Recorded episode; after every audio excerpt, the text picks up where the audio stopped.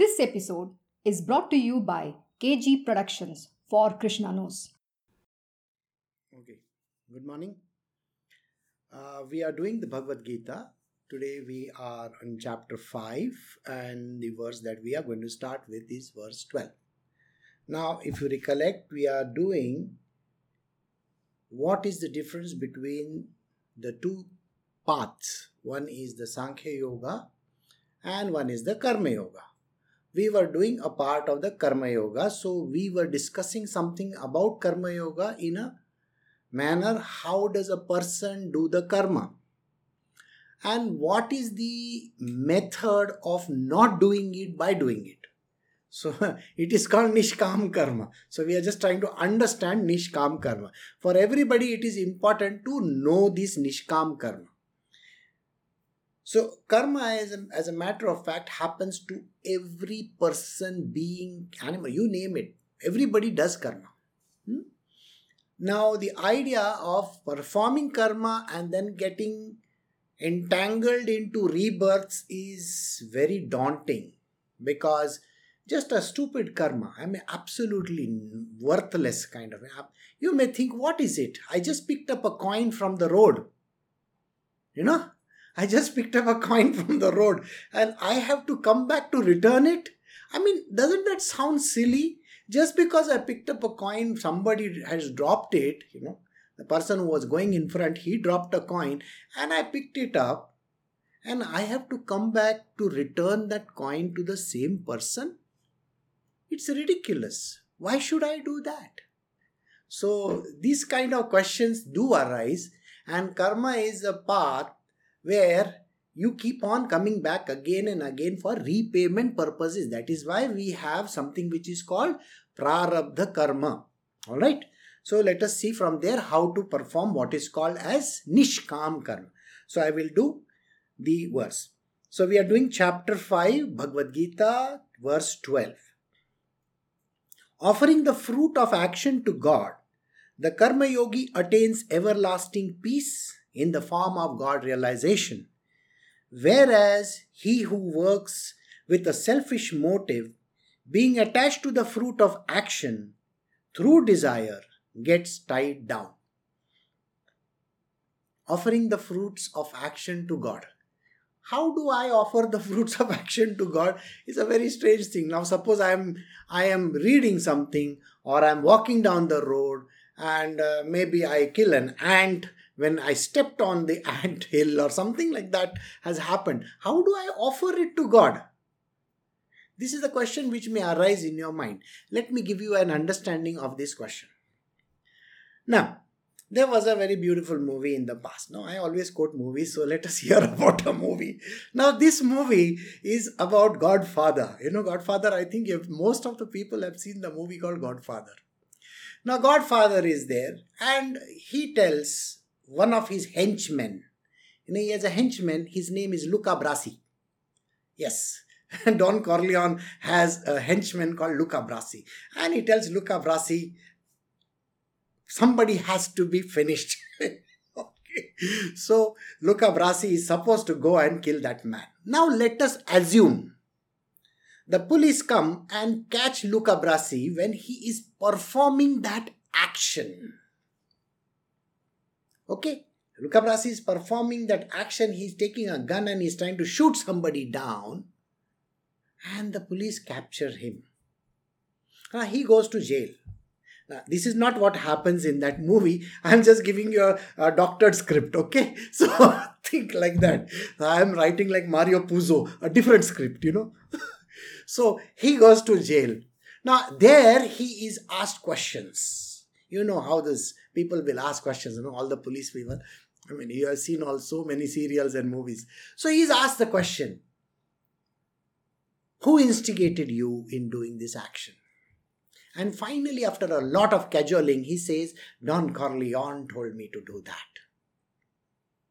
So now the onus doesn't remain with Luca Brasi, it goes to Don Corleone. So he is the bigger culprit now, isn't it? So who will get the maximum punishment? Will Luca Brasi get it or Don Corleone will get it? So you will find that Luca Brasi was supposed to commit a particular action by taking a supari, as in the Mumbai language they call it. so he took a supari to kill somebody. All right. So he is a smaller guy, whereas the Don is the bigger guy. Now, did you get this whole point of the story? The story is that somebody who instigates action is a bigger culprit than the person who does the action. Now, suppose I have to tell somebody to do something, then that action's onus lies with me alone, not with anybody else. So, a simple explanation to you is this. Let us say you are listening to your guru's words, which actually never happens. Okay, that's a passing statement, like a disclaimer over there. When you listen to your guru and the guru says, Go and do this, and you do that without questioning the motive. So, whatever action that you perform, because it's a guru agya, the onus of that action is never on you. It is always on the guru. So he is the Don Corleone over there, and you are the Luca Brasi over there. Got the answer? So this way, you have shifted the onus onto a bigger entity. So here, see what he is saying. Offering the fruit of action to God, the Karma Yogi attains everlasting peace in the form of God realization. Whatever action that you do in this world, any action of any sort, it is done at the behest of God alone. When the God is the one who is motivating you to perform the action, the onus of it is not with you, it is with the divine. So, here I will explain to you in multiple ways how this works. Now, let us say you have gone to a temple. Hmm? And when you have gone to a temple, you are carrying with you some amount of sweets. Maybe you are taken half a kilo of pedas. Now, the pedas are adulterated and you have absolutely no idea about it. No idea about it. When you offer that to the God, the God accepts it as an offering from your side. The Panditji takes that pedas and offers it to the gods. Right? And then the Panditji takes that and then gives it back to you as what is called as a prasad. The prasad which comes to you, even if it is the worst kind, the onus of the action that happens with the prasad is not yours. The onus now rests with the, the divine. Now, this was one example. Let me give you another example. Once upon a time, it so happened that we were celebrating the anniversary of our store. So we had gone to a Ganesha temple. Now, the person in the Ganesha temple, the priest in the Ganesha temple, he said that I will offer the puja to Ganesha over there. Alright? And we will make the food in the temple premises. And that food will then be offered to you as a prasad. So there was a tasty dish called puliogre. Puliogre is uh, tamarind rice, you know, a lot of stuff in it. So he came back with the puliogre. I think I must have, because I actually don't like puliogre, so I must have eaten one or two spoons only. That's it. It's a prasad, so I ate little. But the rest of my stuff and everybody in the family, ate a lot of that puliogre.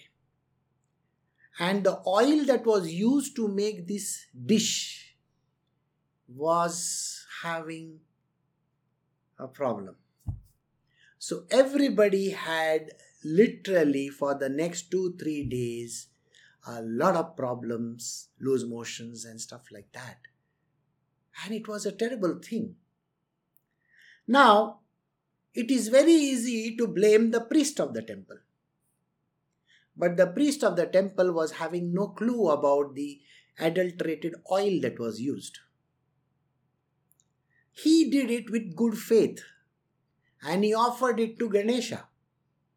So, when it was offered to Ganesha and then it came to us as a prasad, the onus of that offering doesn't remain with that priest at all. So Ganesha is the one who wanted us to fall sick. so you can imagine that. Maybe he just wanted us to take rest in bed for few days. And that is the reason why it came to us. So, did you get the point? When you offer something to God, the onus of it shifts to the divine. Now you will see one more example. Before anybody starts to eat the food, you see, a food has been served to you, and before you are offered the food, what do you do? You take the name of God, maybe sprinkle some water, and do a small puja before you ingest it. Correct? Now, this is a habit which is good. The reason why is because you are offering that food to the divine. The divine. And whatever is there in the thali later on is the prasad. Okay. So there is no karma incurred on it. Okay, it is devoid of karma. I hope you understand this because when you do the puja and offer the food to God, it becomes his property. Another example when you give a gift to someone, let us say you are, you know, somebody's birthday is there or somebody's some function is there and you're offering a small gift to the person. Okay? Now, when you offer the gift to the person, now let us say somebody offers me this pen. Okay? And with this pen, I write a very beautiful novel. Alright? And with that novel, maybe I earn some prize and make a very lot of money and stuff like that. Okay, we were talking about Mario Puzo, isn't it? So let us discuss Mario Puzo only. So he writes with this pen and he gets the prize, you know, he gets the Booker and this and that, so many other prizes. Now, if you have given the pen, you know, you will say, I gave the pen to him. That is why he wrote with the pen. Ha ha! Now you understand the problem there. You are still owning that object. The moment you say this, this is the pen I had given. That means you have not transferred the ownership to that person. If you don't transfer the ownership to the person, anything that happens with this object, it is your funeral, not that person's. So let us say with this pen he goes and murders somebody. You are responsible. Maybe the world will not say that it is your pen and you are responsible. But in the annals of Chitragupt, you know, Chitragupt is the one who writes all the books and he says, This is the man who did that. Okay, so this will go as you are responsible for that. And the karma comes to you. So never ever take ownership of any object anywhere. Once you have given it, know that you have given it. Don't even accept it as a ownership. If you are paying a salary to your servant or your employee or whoever concerned, do not say that I paid it. Don't take the onus. Sir, that person has worked for you and you are only giving him the value worth. So that is the worth which he is getting. So how can you still have the ownership of that object? So now do you get the point? When I transfer the ownership of the food that I am eating to God, the ownership goes to the Almighty. And when it goes to the Almighty, when I get the thali to eat, it is called prasada. Prasada. Got it? prasad. It comes to me as something which I will enjoy. Now, the karma doesn't get accrued. So, I have given you multiple examples for you to understand that never take credit for anything. Even if you have recommended a person for a job you might have given donation to someone you might have given land property money to someone as a gift or whatever as a donation.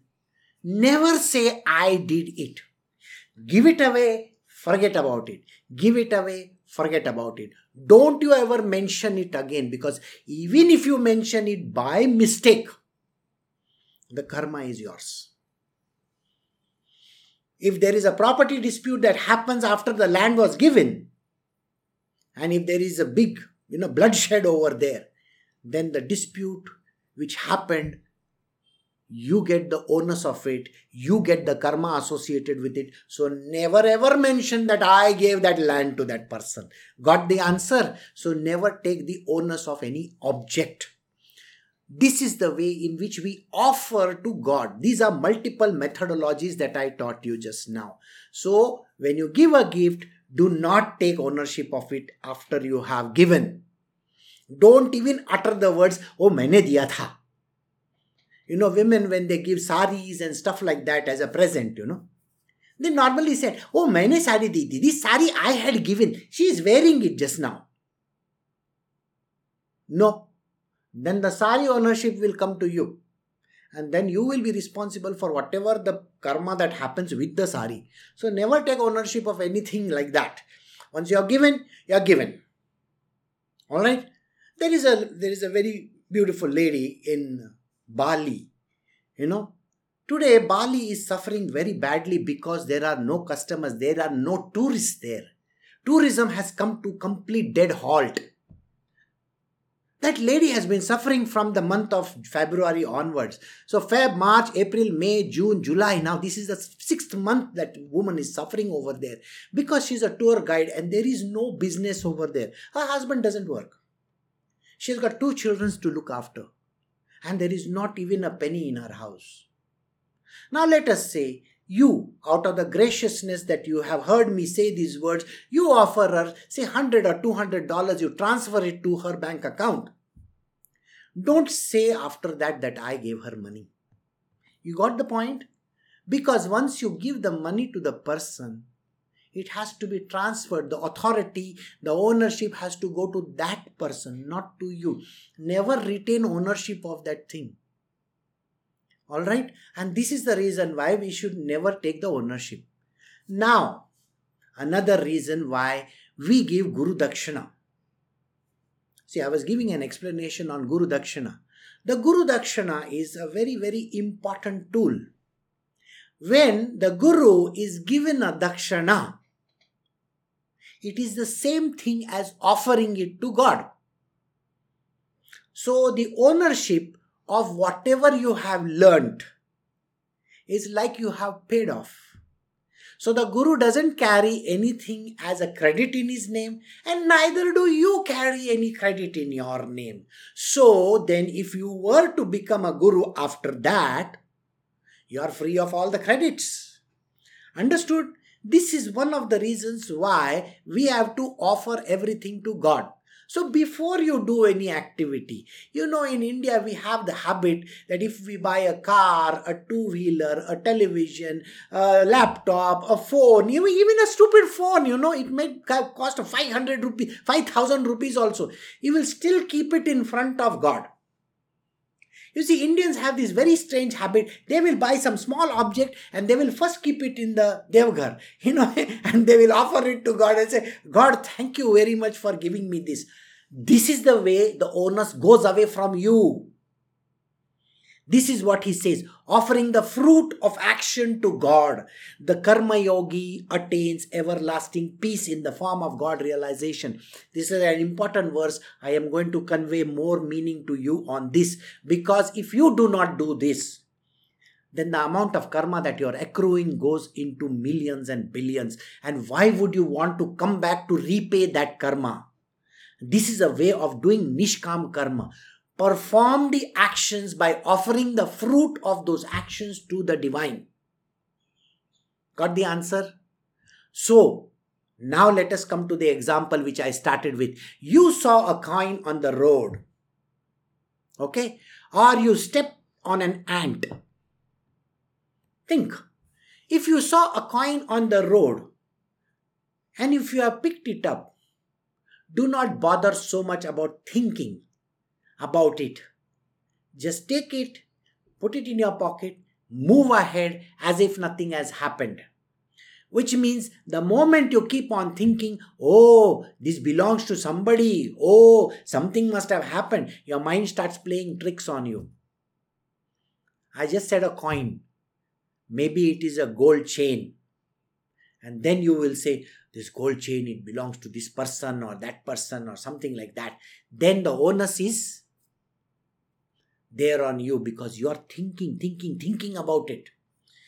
Remember, if you have stepped up on an ant and the ant is dead, you crushed and then you are moved ahead.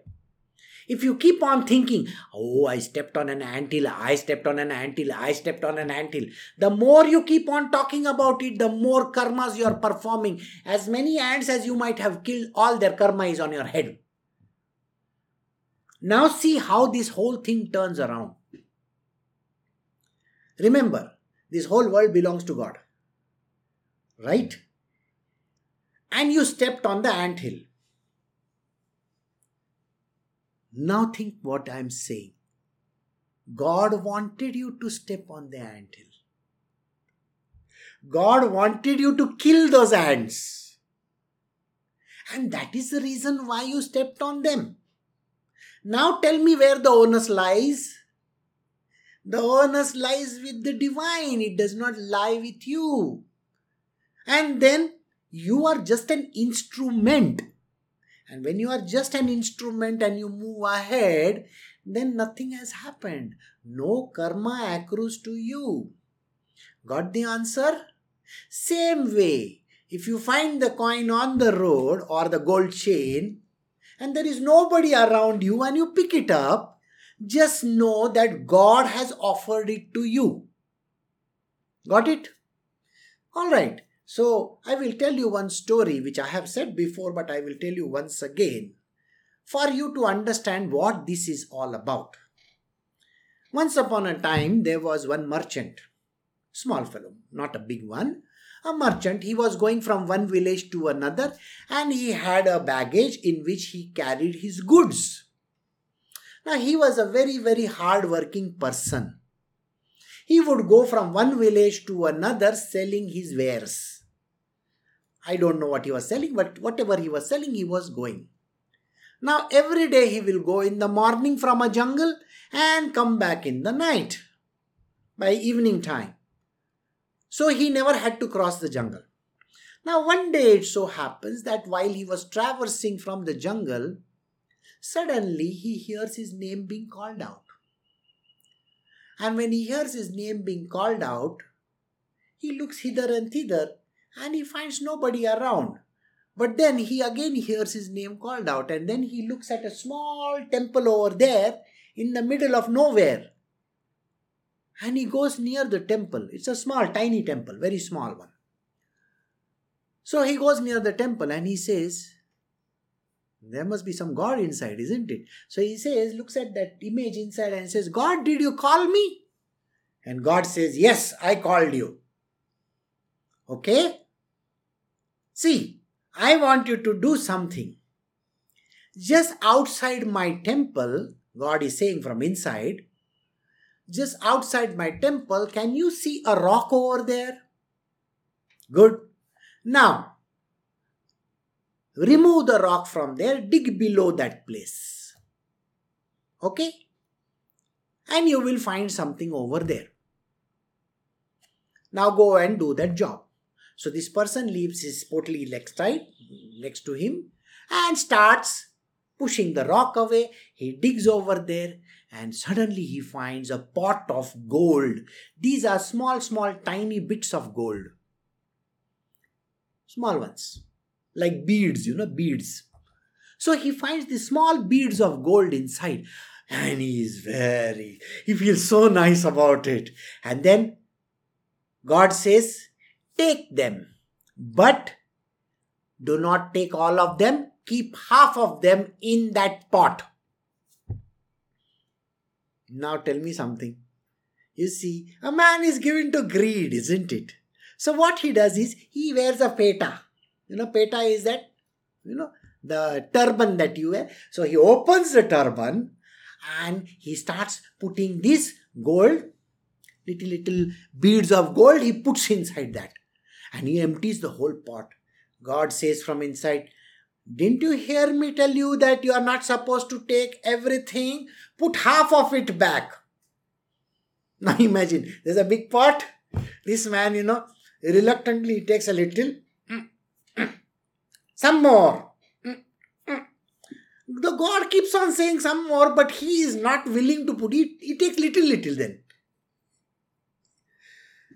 Now, after some time, there is hardly so much in that pot, only so much, and so much in his turban. So he ties the turban, he ties the turban, and now God says, Put that stone back again. So he puts the stone back again, and now go. So he starts going away. now remember, in that whatever you know that headgear of his, he has taken so much of gold, and in the pot he has left only so much. So he goes to the village because he's got those wares with him. Remember that. He's got a lot of stuff over there. So he goes to the village and he has taken that pot, you know, that uh, gold, and he has tried it in one potli. In one, uh, uh, potli means what? I don't know. he has tried it up. So what he does is he goes to the village and first he has to sell all the wares. And by the time he finishes selling those wares, it is late in the night, late in the evening. So now he says, I can't go through the jungle. There are wild animals over there. So maybe I will stay in that village. So he looks out for a house where he can stay. So at one place, he goes and he uh, requests that woman over there, Can I stay here for the night? She says, Of course, please do. I'll pay you handsomely. Good. So, what he does is, she says to him that you go and take a bath and come. So, meanwhile, I will cook some meal for you. Alright? I'll make some idli. You know, idli. South India, everybody loves idli and dosa and all that. So maybe I'll make some idli or dosa or something like that. She says, okay, fine. And then he wants to take that cloth with him for the bath. She says, Why are you taking that? Why don't you put it here on the, you know, there was a small nail hanging over there. Put it over there. So she asks him, What is in that? So he says, That is nothing. That is urad dal. What is it? Urad dal. Urad dal is the white dal that you get, you know, which you put in idli and all that. So she says, Okay. Because you remember, those were beads. So then he goes for the bath. Meanwhile, this woman is started to make that idli dosa for him. Now they, she has to make chutney. Okay. Now in South India, in the chutney also they put a little, you know, tadka of what is this urad dal. Now she looks into her and she finds in all her vessels are empty. There is no urad dal. So she says, Oh, this fellow is hanged that urad dal over there. Maybe I will take a little from there. And she goes and she opens that thing. And she finds instead of urad dal, there is beautiful gold. You know, so much of gold in it. Naturally, she feels very attracted towards it. She says, I have to do something about it. So she goes to the neighbor and from the neighbor's house she buy he takes the equivalent quantity of urad dal and she brings it home and she takes this gold and puts it in her you know hides it away, and in that feta of his, she puts that urad dal, ties it up, and puts it back again. Now, this man comes back from his bath and he sees that, oh, his potli is lying over there, okay? That turban that he has tied is lying over there safely, it doesn't matter. Then, what he does is, she offers him some food to eat. Now, he has all the food over there, and then he says, I will go to sleep. So what he does is he puts that thing under his head and goes to sleep. He's not opened it. Early in the morning, instead of getting up at 6 o'clock or 7 o'clock, he gets up very early in the morning at 4 o'clock and he says, I should run away from this place. Because there's so much of gold, you know. So he, he runs away from that place. Meanwhile, he comes to the outskirts of the village and then he says, Let me see how my gold looks like. And he opens that potli. And instead of seeing his beads of gold, he finds Udad Kadal inside. Oh my God. He says, That woman must have cheated me. I should go and hammer her. I should do this. But then he says, I already told her that it was Udad Dal. How can I go and question her saying that it was gold in it? So he's, he's very dejected about it. And then he says, What to do? You know, God cheated me. And he starts walking through the jungle. So he comes in the jungle and he's passing from near the temple. So when he passes from near the temple, he hears his name being called again. Come here. So he looks at the god. Now, what is the point in calling me? All that gold was there. No, uh, you made me give it away to that woman. Huh? Says, no, come here. So now what is it? You see, there is a stone outside. Remove the stone and dig below. He says, I know what is there in that. Dig below. And whatever gold that is left over there is yours. Take it and go away. This is a story which will tell you how what was meant for a person goes to the person. It is God who is directing the flow of all the activities, all the karmas that happen in this world. If you take the onus of it, the karma's onus comes on you. But if you know God is the doer, then the onus doesn't come on you. I hope this story will teach you that it is always better to offer anything and everything to God alone. So when you offer everything to God, even if it is the smallest of the thing, even if it is a pen, just say, Thank God you gave it this beautiful gift to me.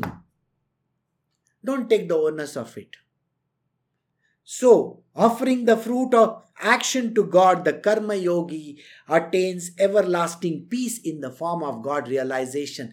Then, at that point, he knows that God is the doer, I am just an instrument. The moment this thing sinks in you, I am a machine and God is the operator. This is how Ramakrishna Paramahansa described the whole thing. If you understand this truth and if you offer everything to the divine, then the onus will not come on you at all. Then no karma gets accrued to you. This is the way in which you can do selfless action. This is called selfless action. The action performed for God's sake. That's it. Whereas he who works with a selfish motive, being attached to the fruit of action through desires, gets tied down. Any person who takes the credit of any action that he performs, I gave the job, I gave the money, I gave the house, I took after my children, I gave them education, I did this, I, I, I, I, I. I put food on the table. You see, people have this dirty habit of saying, you know, I bring the money in the house. I am the one who runs this house. I put the food on the table. Sir, the moment you say these words, you know, if those people are eating the food, the karma doesn't come to them, the karma comes to you because you have taken the onus of it. So you take the onus of any action that you do. It is your problem, your funeral, not the other person's. So a selfish person will always say, I did it, I did it, I did it, I did it. So when he does this with a selfish motive, being attached to the fruit of action through desire gets tied down to it. Tied down to it means this karma is now his. The karma belongs to that person now. Whoever is that selfish person who takes the credit is the person who is now responsible for that karma, for which, as per the law of karma, he has to be repaid. And when repayment has to happen, the person has to take another birth and another birth and another birth and another birth. Rebirths are guaranteed if you take the onus of any action. Those who have seen me talk, those who have seen me do my job, I always say I don't know and I don't want to take credit for it. No credit will accrue to me. If I take credit for it, then the credit will come to me. I am responsible for that person's karma. And that is the reason why it is important never to take credit for anything. If credit comes on its own, maybe you get a prize for it. Just take it, but do not gloat on it.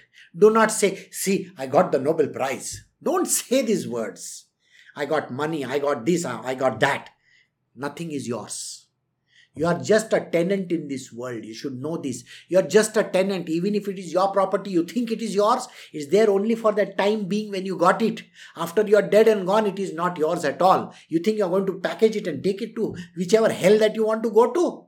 You will never take it there. So don't bother about taking credit of anything in this world. So this is the way in which a karma yogi does action and yet doesn't take the onus of it. So it is called nishkam karma, selfless action. Got it? This was a very, very important verse for you to understand.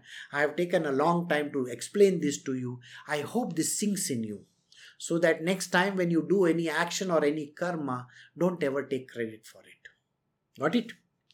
We will move, move to verse 13 now. We are doing Bhagavad Gita, chapter 5, verse 13. The self controlled Sankhya yogi doing nothing himself and getting nothing done by others rest happily in God. The embodiment of truth, knowledge, and bliss, mentally relegating all actions to the mansion of the nine gates, the body with nine openings. Now let us move towards the Sankhya yogi. Remember, we were discussing a Sankhya yogi, that is the yoga of knowledge. So, when a Sankhya yogi does any action whatsoever, he is not saying that he is doing action at all. If you remember, Sankhya yogi may be sitting in one place and doing his study or his meditation or whatever that he does. You may say he is not doing any action, he is not doing any karma. No, but he is sitting over there and he is breathing the air, he is eating, he is sleeping, he is drinking, he is walking, he is talking, he does everything, isn't it? Even the question of breathing constitutes karma. Now you may say, why should a breath? I'm just breathing, isn't it? Why should a breath have karma in it? Okay, if I'm opening my mouth and talking, why should I have any karma associated with it? If you are a science student, or even if you are not a science student, do you know today we have ionizers at our homes? Most of the people have ionizers. And I'm sure a lot of you know that the coronavirus transmits through the air. Can you understand that? One person can affect a hundred people also. Now, every breath that you take and you release, you take and you release, and suppose you are a victim of coronavirus, how many germs have you spread in the air? Do you get it? So the onus is on you. Do you understand this? You see, you might have got infected at one place because you were not wearing a mask. You got infected at one place for not wearing the mask, and now you are breathing on hundreds of people. Maybe you're having a party, a coronavirus party. Some idiots in this world perform that, and they going to the gym or going to the beach or going in the midst of hundreds of people knowingly or unknowingly and breathing over there you are the cause of that pandemic over there. Because you are breathing through your nose those viruses. So now do you understand? Even the action of breathing in and breathing out constitutes a karma. I hope you understand that much. Right? And that is the reason why even a Sankhya yogi is performing karmic action. He is breathing, he is eating, he is drinking, he is sleeping, he is doing all activities. So even a Sankhya yogi performs karma. So in this verse, Krishna is telling Arjuna, the self controlled Sankhya yogi, doing nothing himself and getting nothing done by others, rest happily in God. Now, the yogi, his mind is completely lost in God, is in direct connect with God. He is sitting completely immersed in the divine. He has no idea that he is breathing. His mind doesn't say you are breathing. His body doesn't say that you are eating. His hands don't say that he's performing any action. His legs are walking, yet he doesn't know he is walking because there is no mind in place. His mind is surrendered at the feet of God. This Sankhya Yogi, who is a self controlled Sankhya Yogi, where he is performing action and yet not performing action because his mind is not there in it. So, doing nothing himself and gets nothing done by others. He doesn't instruct anybody, do this for me.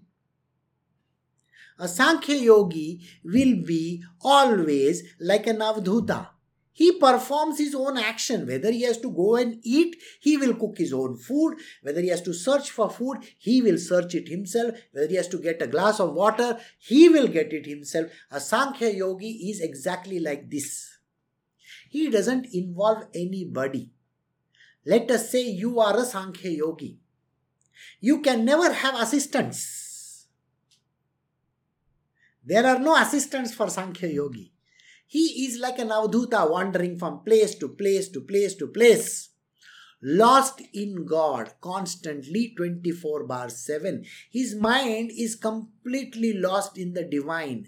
And yet he is walking, yet he is moving his hands, yet he begs for food, yet he is cooking food somewhere, yet he is eating and breathing, sleeping, drinking. He is doing everything.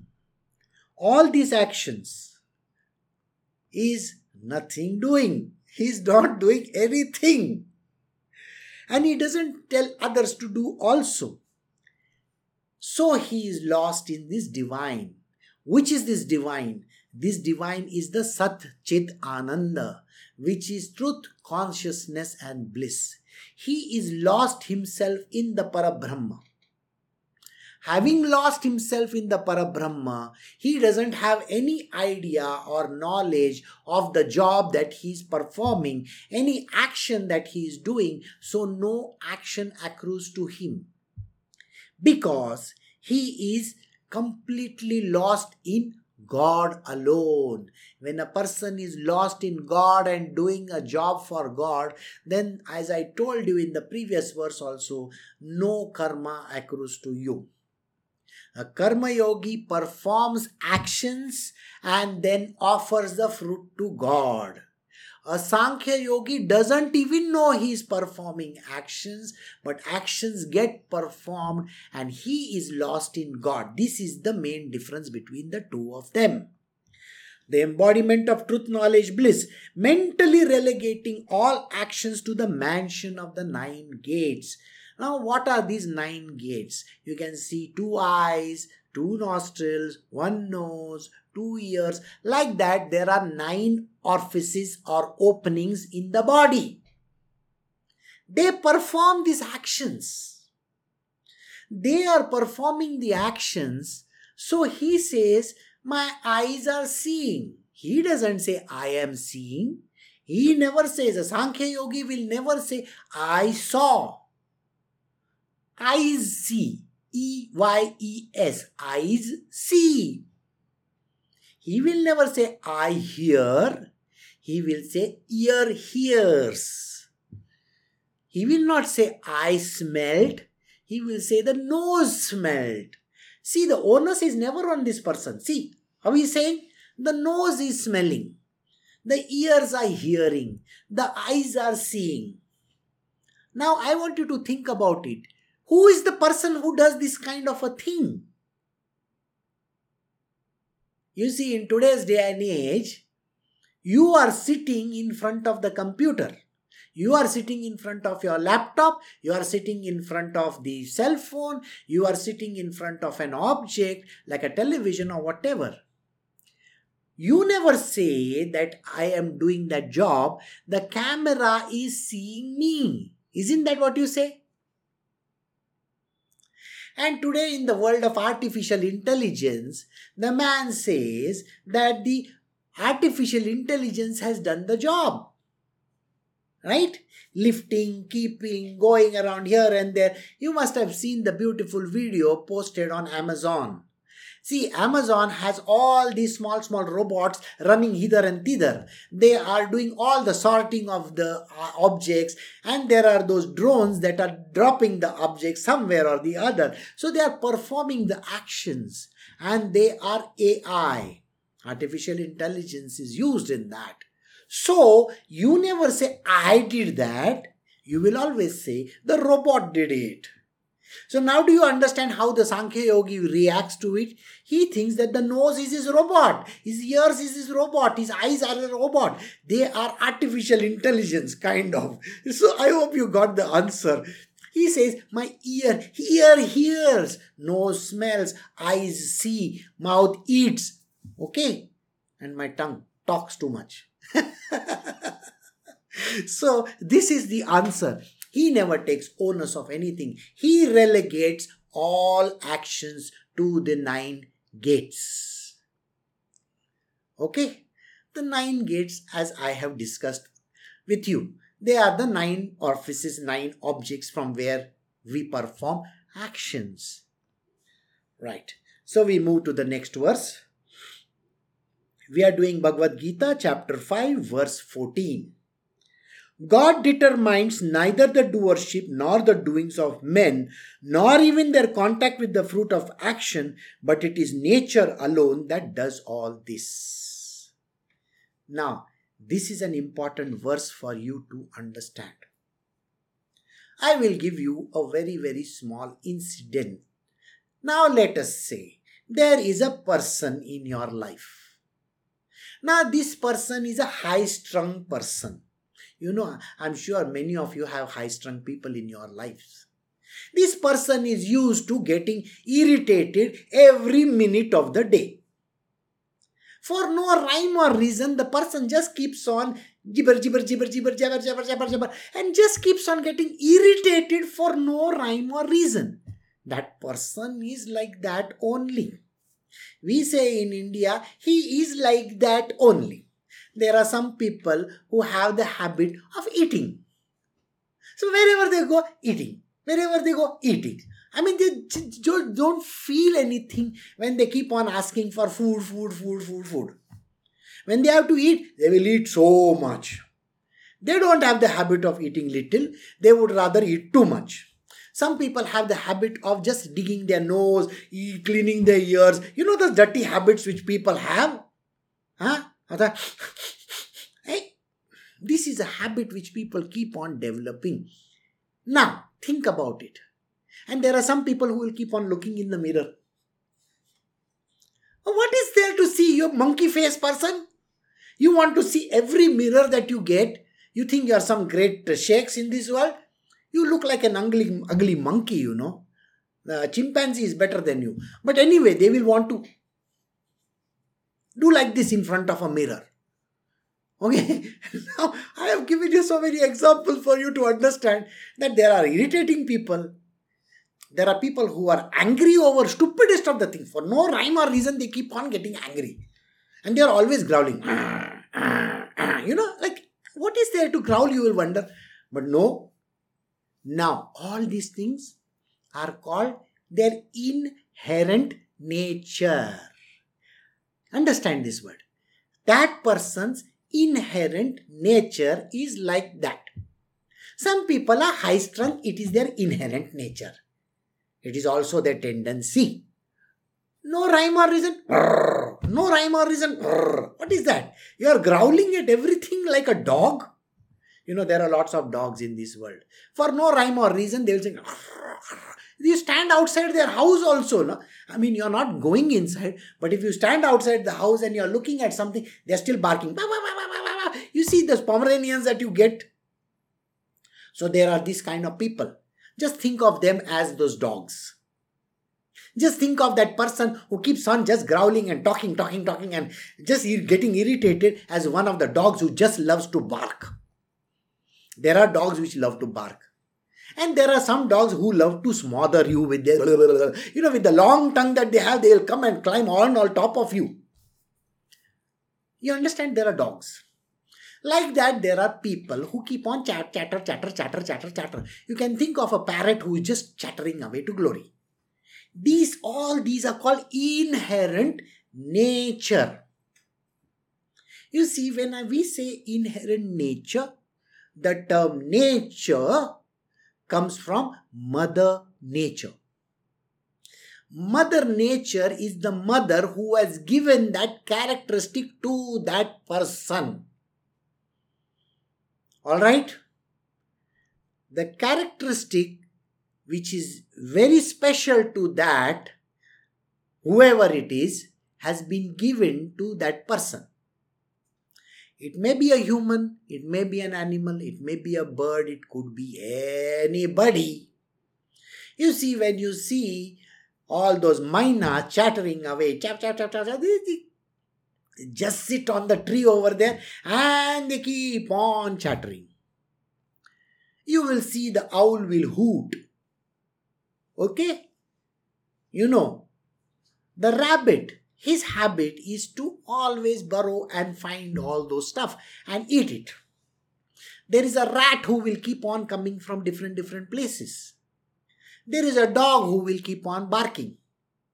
There will be a cat which will keep on climbing on top of this and that and all those kind of things that the cat is supposed to do. Now let us turn to human beings. Human beings also have been given a quality. Some human beings have a quality of sleeping wherever they are sitting. You see, you see them in the trains, planes, and all those places. These people are so used to sleeping that they will, while sitting also, I mean, there are lots of people in my satsang also who love to sleep, of course. so yeah, they will they'll keep on doing like this. And sometimes they snore also. Okay disturbing the monotony of the place that is going. See, my talk is monotonous, so maybe the small like that sometimes it will come in, and yes, it will give a little bit of a fun. But anyway, do you get this point? Every human being is embedded with that idiocy that the person is having. It is a nature of that person. When you understand it is the nature of that person, the animal, the bird, or whatever creature that is there, the sentient beings that are there around you, they have a nature. There are people who are always very passive. There are some people who are passive aggressive. There are some people who are literally like a worm. There are people, those who are literally taking all the beating in the world. They are the great martyrs in the life. You must have seen one person keeps on beating the other person always. And that person who is taking the beating will, will keep on crying. And there is a crier who keeps on crying. There are people who are funeral parlor bearers, you know, they will, oh, somebody is there. You see, you can buy, buy this kind of people also. They will come and join the gang. Okay. And they will cry loudly. You tell them, you give them some money, they will cry loudly. Yeah. There are these kind of people. There are people who are used to eating non-vegetarian. Every day they want to eat non-vegetarian. There are people who are fish people, you know. They love to eat fish. There are some people who will say, I am a vegan, I don't eat any stuff which is. You know, vegans, how they are? Every person has an individual nature. I have taken five minutes to explain this thing to you. Let it get drilled down into your head. It is the nature of that person. God determines the doership nor the doing of men. God neither determines, that means He doesn't even bother. He doesn't even say that the doership is there neither does he determines neither the doership nor the doings of men. God is not taking credit for anything. He doesn't say i am doing it. Remember in the previous verse i said attribute everything to god. Did i say these words? And remember you are the one who offered the pedas to god and the pedas were poisoned. Who offered them? You but you offered it to God. It is an attribute that I am offering it to God. You are the doer of the action, you are the machine, He is just the operator. It is under His control, everything happens, but He is not the actual doer. Please understand, this is a very important verse to know that God is never the doer. He doesn't physically go and click, click, click, click, click, because the Parabrahma doesn't do anything. Krishna himself doesn't do anything. No, he doesn't do anything. So don't attribute, eh, don't say, Krishna, you did this. Never say those words. Remember the story which I told you about the gold?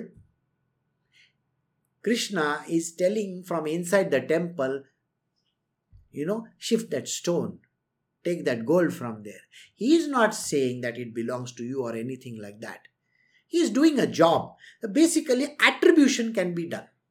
Alright? Only attribute the work to the Lord. But he neither determines the doership nor the doings of men. All the karma comes to you if you are interested in. Nor even their context with the fruit of action. Even whatever the fruit of action happens. That means what? Suppose you have written an examination and in that you come in first rank. You should thank God for it, but it is not God who has given you, it is your own karma that has given you that rank. If you have made money, it is your job to thank God. But whose action has given that money? It is your action. It is your karma which has made you get that money. This is an important statement for you to remember. It is the way you do the things, the actions are directly relating to you. So, whatever accrues from it will come to you. Nishkam karma is a different object. Please remember this. So, whatever fruit of action that comes out of it is coming and god is not determining it at all. So we keep on saying you know god gave me this god gave me that. Yes you can say those words but it is not god who is giving you. It is your own actions from your past life which is giving you those things. So today if whoever is there let us say for example uh, warren buffett now warren buffett has got so much of money or mr ambani has so much of money. Now he can thank God for it, yes, but it has come to him because of his past life karmas that he has done. It is a repayment.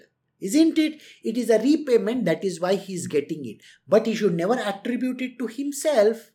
No, don't take the onus of it. Say that God has given. That is the way to do it.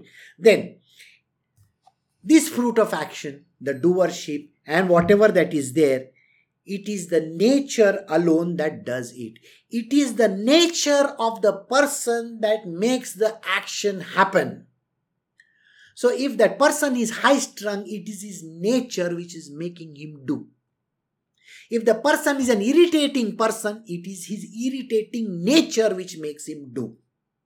In spirituality, the reason why we say you got to change your nature is if you want to reach God, then you have to overcome this mind of yours and never say anything.